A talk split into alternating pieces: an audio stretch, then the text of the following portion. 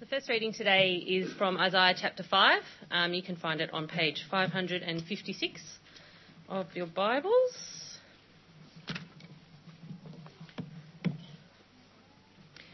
Isaiah chapter 5, verses 1 and 2.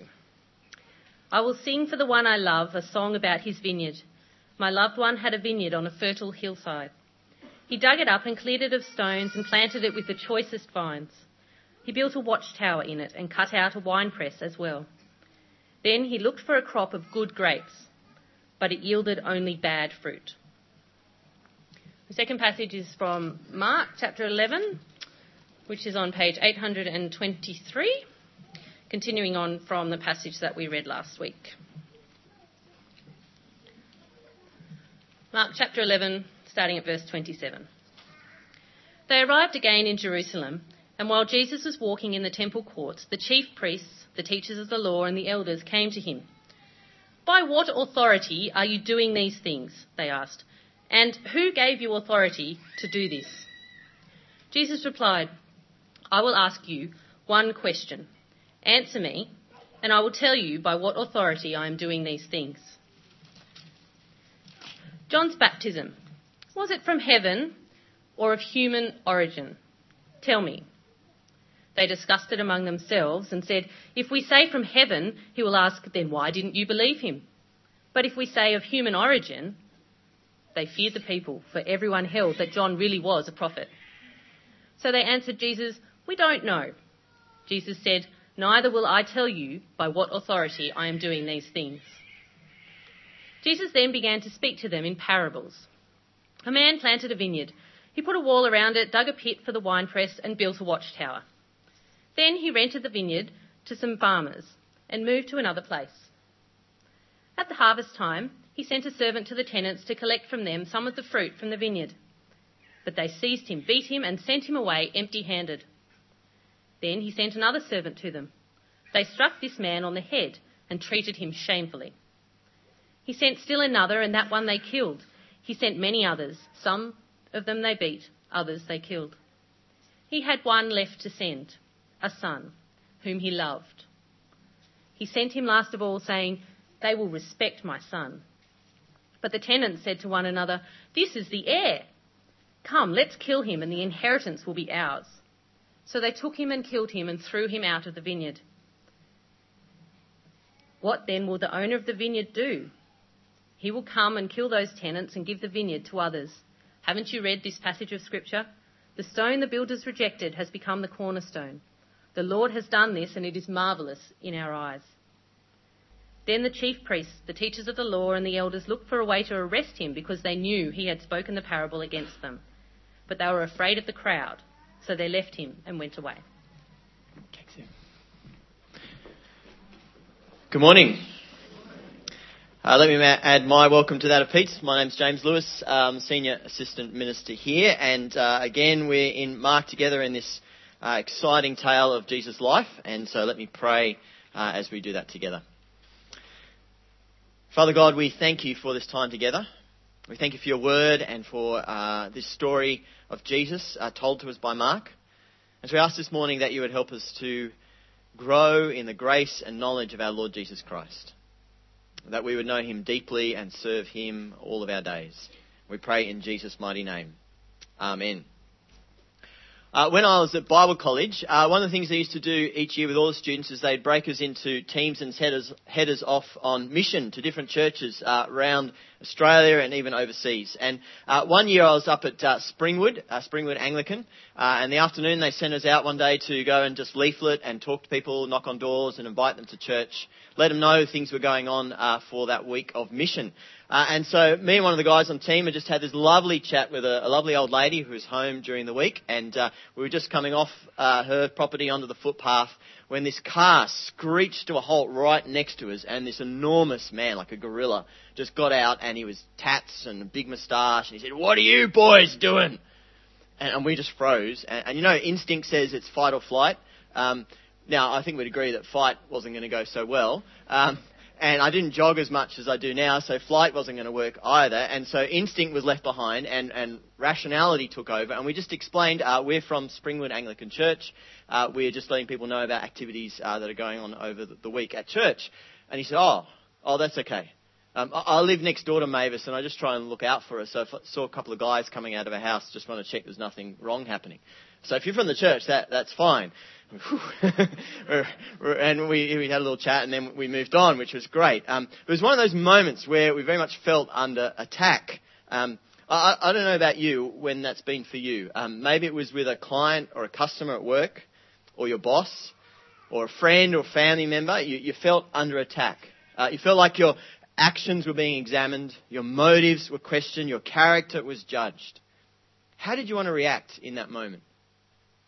Uh, did you want to lash out or run away? Did you want to blame others or withdraw?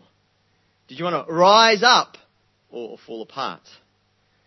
That's the kind of the issue that's going on here in Mark 11 and 12. Uh, the religious leaders, uh, Jesus in Jerusalem, as we saw last week, the religious leaders are, are, trying to attack Jesus, catch Jesus out, trip him up, trying to play him and, and use him.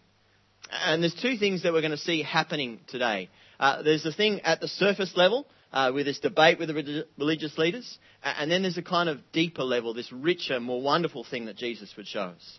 Uh, and so we're going to do those two things. And we'll start first on the surface, playing games with the Master. So, verse 27, as we just read of Mark 11, they arrived again in Jerusalem, and while Jesus was walking in the temple courts, the chief priests and the teachers of the law and the elders came to him. By what authority are you doing these things? They asked. And who gave you authority to do this?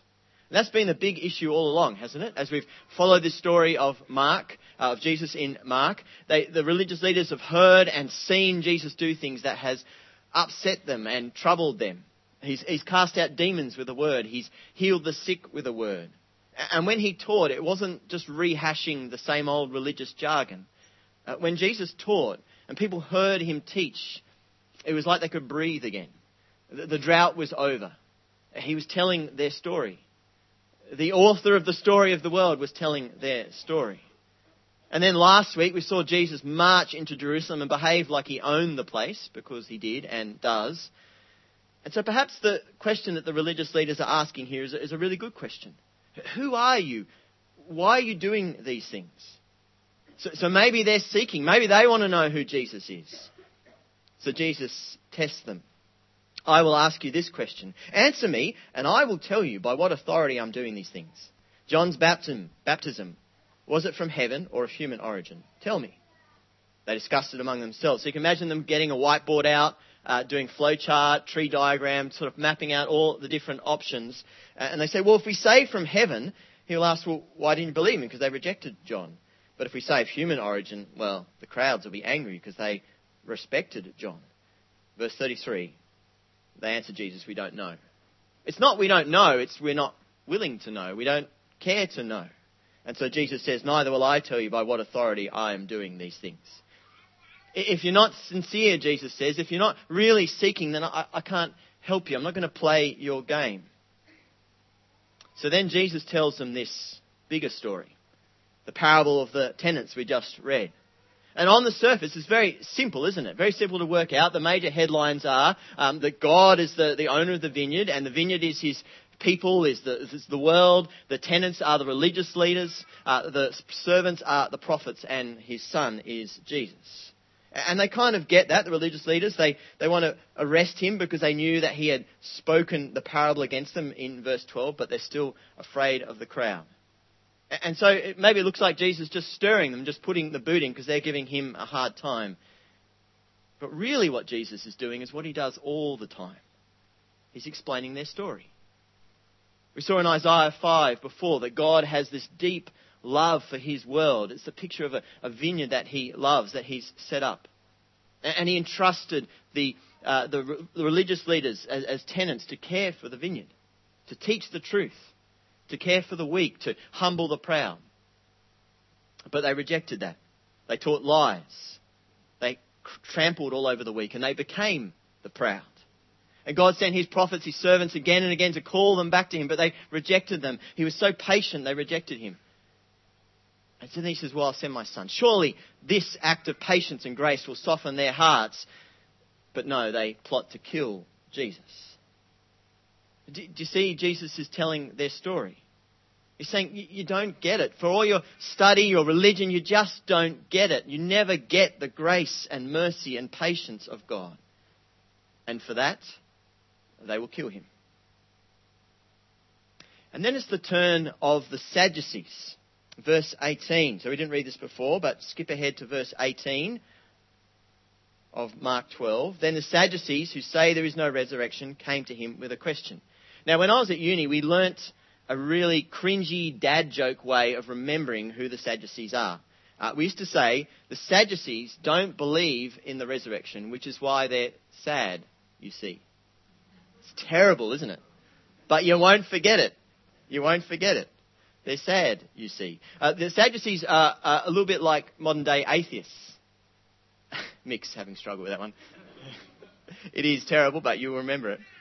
Um, the Sadducees are a bit like modern day atheists. They don't believe there's anything after death, that we just sort of disappear. Uh, and the idea of a, a, resurrection, of resurrection to new life, was ridiculous to them.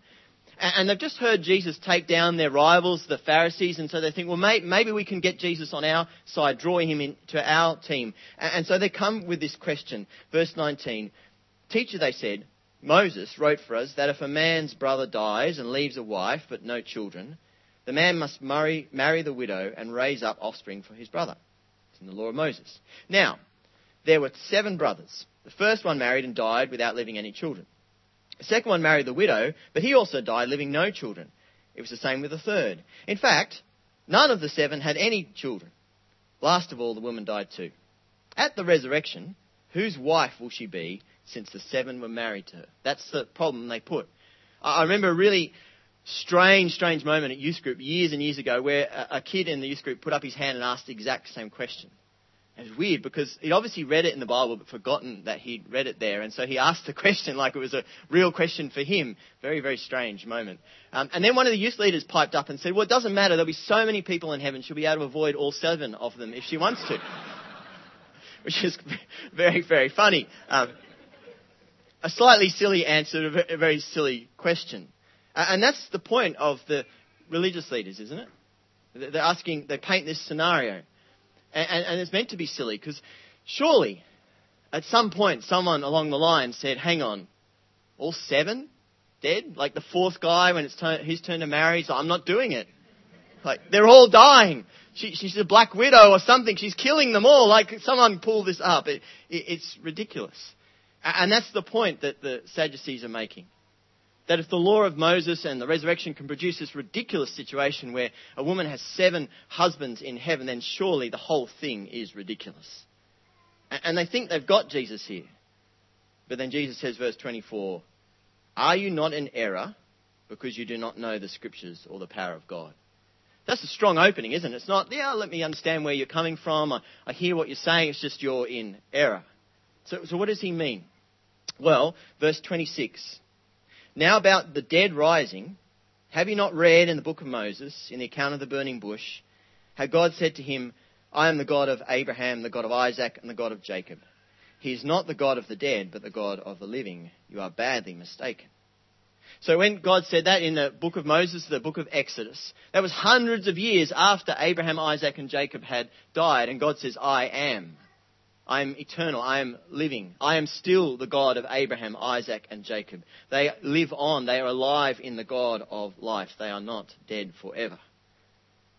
And the Sadducees miss this because they miss the power of God's word and they miss the power of the God to change all these things. So, verse 25 when the dead rise, they will neither marry nor be given in marriage. They'll be like the angels in heaven. Jesus said, The God who can raise people to life is a God who transforms our experience of relationships. That being single or divorced or widowed in heaven will not be the issue because our relationships will be so wonderfully transformed. Now, I know it's tempting perhaps if um, you're in a very happy marriage now to sort of squeeze your uh, spouse's hand and say, Don't worry, honey, in heaven I'll still only have eyes for you. Um, but that misses the point because our relationships will be so wonderfully transformed. We can't conceive. Jesus says will be like the angels. It's amazing, isn't it? Get your head around that. But the Sadducees miss all this because they don't get the power of God and they don't know the truth of His Word. So, do you see what's happened? The religious leaders at different points have come. They've tried to trick Jesus, trap Jesus, try to use Jesus, play Jesus, and at every point, Jesus outshines them. He is sharper, he is smarter, he is quicker. He knows more, he sees more, he's more gracious, more patient. He outshines them at every point. But instead of humbling themselves and saying, well, maybe there's something about this Jesus, this is why he has this authority, they decide to kill him. And within a week, they'll have him strung up on a cross and in his grave. So the mood is very dark at this point, isn't it? Maybe there's a part of us that wants to grab the religious leaders and say, why? You can't treat the Son of God like this. It's dark. It's deflating. It's discouraging. But as we move to this deeper level, this light shines on our situation. There's a scene that's just about to come in Mark that is drenched with grace and full of hope. So let's go there, the deeper level. It's this teacher of the law who comes to Jesus in verse 28. And he's not like the other religious leaders who come trying to trick Jesus. He has this question one of the teachers of the law came, heard them debating, and noticing that Jesus had given a good answer. So there's something about Jesus. He asked them, of all the commandments, which is the most important? That's a great question. The Pharisees had worked out that there were some 613 laws and rules and commands in the law of Moses. Now, that's a lot, right? 613 laws to obey. 613 ways to really mess up with God. And, so he comes and he says, help us. Like what, what's the core? Like do we, ha- we can't do all this. Jesus, help us. What's the core? But it's not just his question, it's our question, isn't it? That sense of how, how do I live a good life? How do I work out right from wrong? How do I please God in my life? And we only have really two options. We can go for the heavy rules. We can say, Listen, I'm going to go for rules and boundaries, tick all the boxes, square it all away. Or, or we can say, no, I don't like rules. I'm going to be free. I'm going to do whatever suits me. I'm going to live to be true to myself. We can go those either two ways, but neither works. Because rules crush us and choke us and strangle us. And, and, and living without rules, well, you can't do that. That's chaos. That's called hell. So we can't live with rules and we can't live without them. And because we're made in the image of God, we, we know we need a king, but we're scared of a king because of our sin and the sin of others around us. We, we can't live without a king and we're scared to live with a king. So help us, Jesus. What do we do? And then Jesus helps, verse 21, 29. The most important one, answered Jesus, is this Hear, O Israel. The Lord our God, the Lord is one. Love the Lord your God with all your heart, and with all your soul, and with all your mind, and with all your strength. The second is this love your neighbour as yourself. There is no commandment greater than these. Do you see how Jesus helped? He hasn't said, yeah, look, there's a lot of rules, and you just got to toughen up and do it. And he doesn't say, yeah, there's a lot of rules, so just don't worry about it. No, he says that life is about love. And love is defined by relationship to God. Love is defined by worship of God. Love your neighbour. Love God with everything that you have. Now, many people in our culture today will say, look, the most important thing is just to try to do the loving thing in every situation. The most loving thing you can think of. But the problem with that is, how do you know what the most loving thing is? Do you see all the angles? Do you know everything? Can you see how every situation will play out? No, we're not God. And so Jesus says life is about love, and love is defined by worship of God. That's how he's helped. Now, all that is very familiar to us. If we've been around churches, we've read the gospel before, we're, we're familiar with this comment, this question uh, that, that, Jesus and the teacher of the law have. Uh, it's a bit like when I was growing up, uh, we lived near a train line. Uh, now, if you grew up in the hills, you're saying, what's that? Um, don't worry, it's coming. It's coming very soon. Uh, so growing up and, and trains you'd hear all the time. And so when people came to uh, stay with us, they'd say, how do, you, how do you sleep with the trains? And we'd say, what trains? You just get used to it. You don't notice it.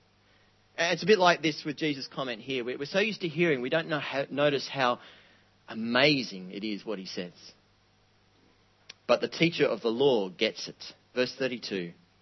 Well said, teacher, the man replied. You're right in saying that God is one and there is no other but him. To love him with all your heart, with all your understanding, with all your strength, and, all your, and to love your neighbour as yourself is more important than all burnt offerings and sacrifices. Wow. Did, did you see what he's just said? A, teacher of the law who taught you need to keep all the commandments, 613 commandments. And, and of course, if you're really good, you might get to 80%. So just fill up the gaps with burnt offerings and sacrifices. That's how you manage it. And he says, no, I get that that's not going to cut it. Doesn't matter how many burnt offerings and sacrifices, how a be, I won't, I won't get there. I can't do it. It's not enough. And Jesus says to him something that he's never said to anyone in all of Mark. You are not far from the kingdom of God. Wow. You're not far from the kingdom of God because you see that you can't do it. That you're powerless. That, that the only way to be free is not to try and free yourself. The only way to find a love beyond imagination is, is to recognize that you can't love like you should. It's an amazing conversation. But then Jesus does this thing that's very strange. Actually, it's what he doesn't do that's strange. He doesn't give the next step for this guy. You're not far. Here's the next step. He doesn't say, You're not far. So come to a newcomer's morning tea and sign up for Christianity Explored and join a community group. That's the next step. Seriously, he doesn't give the next step, does he? He doesn't say, You've got to receive the grace of God, you've got to trust in me. He doesn't give the next step. Why? Well, I think Jesus doesn't give the next step because he wants us to see that he took the step for us. He doesn't give the answer because he wants us to see that he is the answer. Because look what he does in our next and final scene. Jesus asks the questions now. Verse 35 While Jesus was teaching in the temple courts, he asked, why do the teachers of the law say that the Messiah is the son of David? Why do they say that? Because everyone knew it. That was, it was prophesied and planned that the, the Messiah would be a descendant of David. And they also knew that in the ancient world, the previous generations were greater than the current. They, they revered and looked up to the previous generations. We have it the other way around in our culture. We exalt youth and we sideline aged. But in the ancient world, they revered and looked up to the previous generations. And so David was the ideal king, and everyone who came after him would be lesser. So the Messiah, when he came, he would look up to David. He would call David Lord. And we kind of get that. That makes sense of that. I mean, dads, how many of you call your kids Lord? Anyone? I mean, they might behave like they're Lord of the home at times. That's a developmental phase. But they won't call them Lord. Everyone gets that the greater is earlier. But then Jesus says, verse 36, David himself, speaking by the Holy Spirit in the Psalms, declared, The Lord said to my Lord, Sit at my right hand until I put your enemies under your feet. David himself calls him Lord. How then can he be his son? David calls the Messiah Lord. How is that possible? It's only possible if the Messiah is not just, not just a human descendant of David, but the Son of God. If Jesus is the Son of God. Do you see what's happened today? The religious leaders have come with their questions, their challenges, their tricks, but they've got it all wrong. They don't need answers. They need to see that Jesus is the answer. I've seen this happen in Christianity Explored um, when I've run it in the past. That at the beginning of the course, we say, look, what's the big question? If you could ask God one question, what would it be? And people kind of write down a whole range of questions. It might be about God's plan for their life, or um, uh, rules and religion, or it might be about suffering and evil in the world. And, and, and so you write that down, and then you, you start the course. And you start reading Mark, start getting to know Jesus. And then part way in, we used to pause and we'd ask, Has that question been asked, answered for you? And so often people would say, Well, sort of, but I don't really care as much now. It wasn't that it wasn't a, a, the question was no longer important. It wasn't that they just learnt blind faith, but as they got to know Jesus, they'd seen that the questions are less important, that they have a, a lesser place as you get to know Jesus. It just didn't matter as much anymore. See, we come with our questions, our struggles, our skepticism, and, and that's okay. Uh, Norwest is a, is a wonderfully safe place to do that, and there are books and resources that we can read. Christianity is wonderfully defensible, rational, logical. But here's the thing people very often say, I need that watertight proof before I can believe. I need that watertight answer before I can believe. But God doesn't give us the watertight proof, He gives us the watertight person. That's why Jesus doesn't give an answer to the teacher of the law. Because the answer all along, all through Mark, has been Jesus is the answer. The leaders had tried to trick Jesus, but they all are silenced. And as we read on in the coming weeks, we'll see the disciples abandon Jesus until it will just be Jesus alone on a cross, dying for our sins. And finally, we have a king who's safe. Neil and uh, Megan came to church uh, looking for baptism for their daughter. Uh, and they wanted to sort of tick the boxes and, and do that. Uh, and we said, well, it'd be great to uh, do Christianity Explored so you understand what promises you're making and so on. And, so I would meet with them every Sunday afternoon, we'd have lunch together and uh, do Christianity Explored. And, and I remember two thirds of the way into the course. I remember the, the, day, I remember what we had for lunch, I remember the light coming into the room, I remember the layout of the room when they prayed and put their trust in Jesus. It was amazing. Wonderful. And, and so as we headed towards baptism and, and they came up on stage like we do here, and I asked, why are you bringing your daughter for baptism today? Neil said this. I see that Jesus shines. And I know that if Jesus doesn't shine in, in our lives, then there'd be no point getting Lara baptized. And so we're getting Lara baptized because we want Jesus to shine in her life. We want her to grow up following Jesus. Wow. That's it, isn't it? It's that wonderfully simple. So, friends, here's the question to finish Does Jesus shine for you? Are you always looking for the perfect answer to an endless list of questions, that watertight proof? Or do you see that Jesus is the watertight person?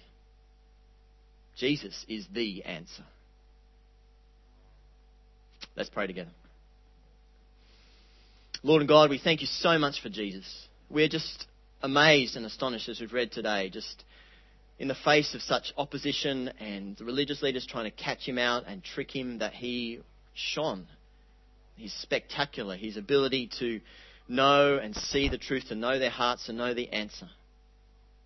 And yet, Lord, we know it wasn't just a battle of wits because it's not about getting the right answers to all our questions, but seeing that Jesus is the answer.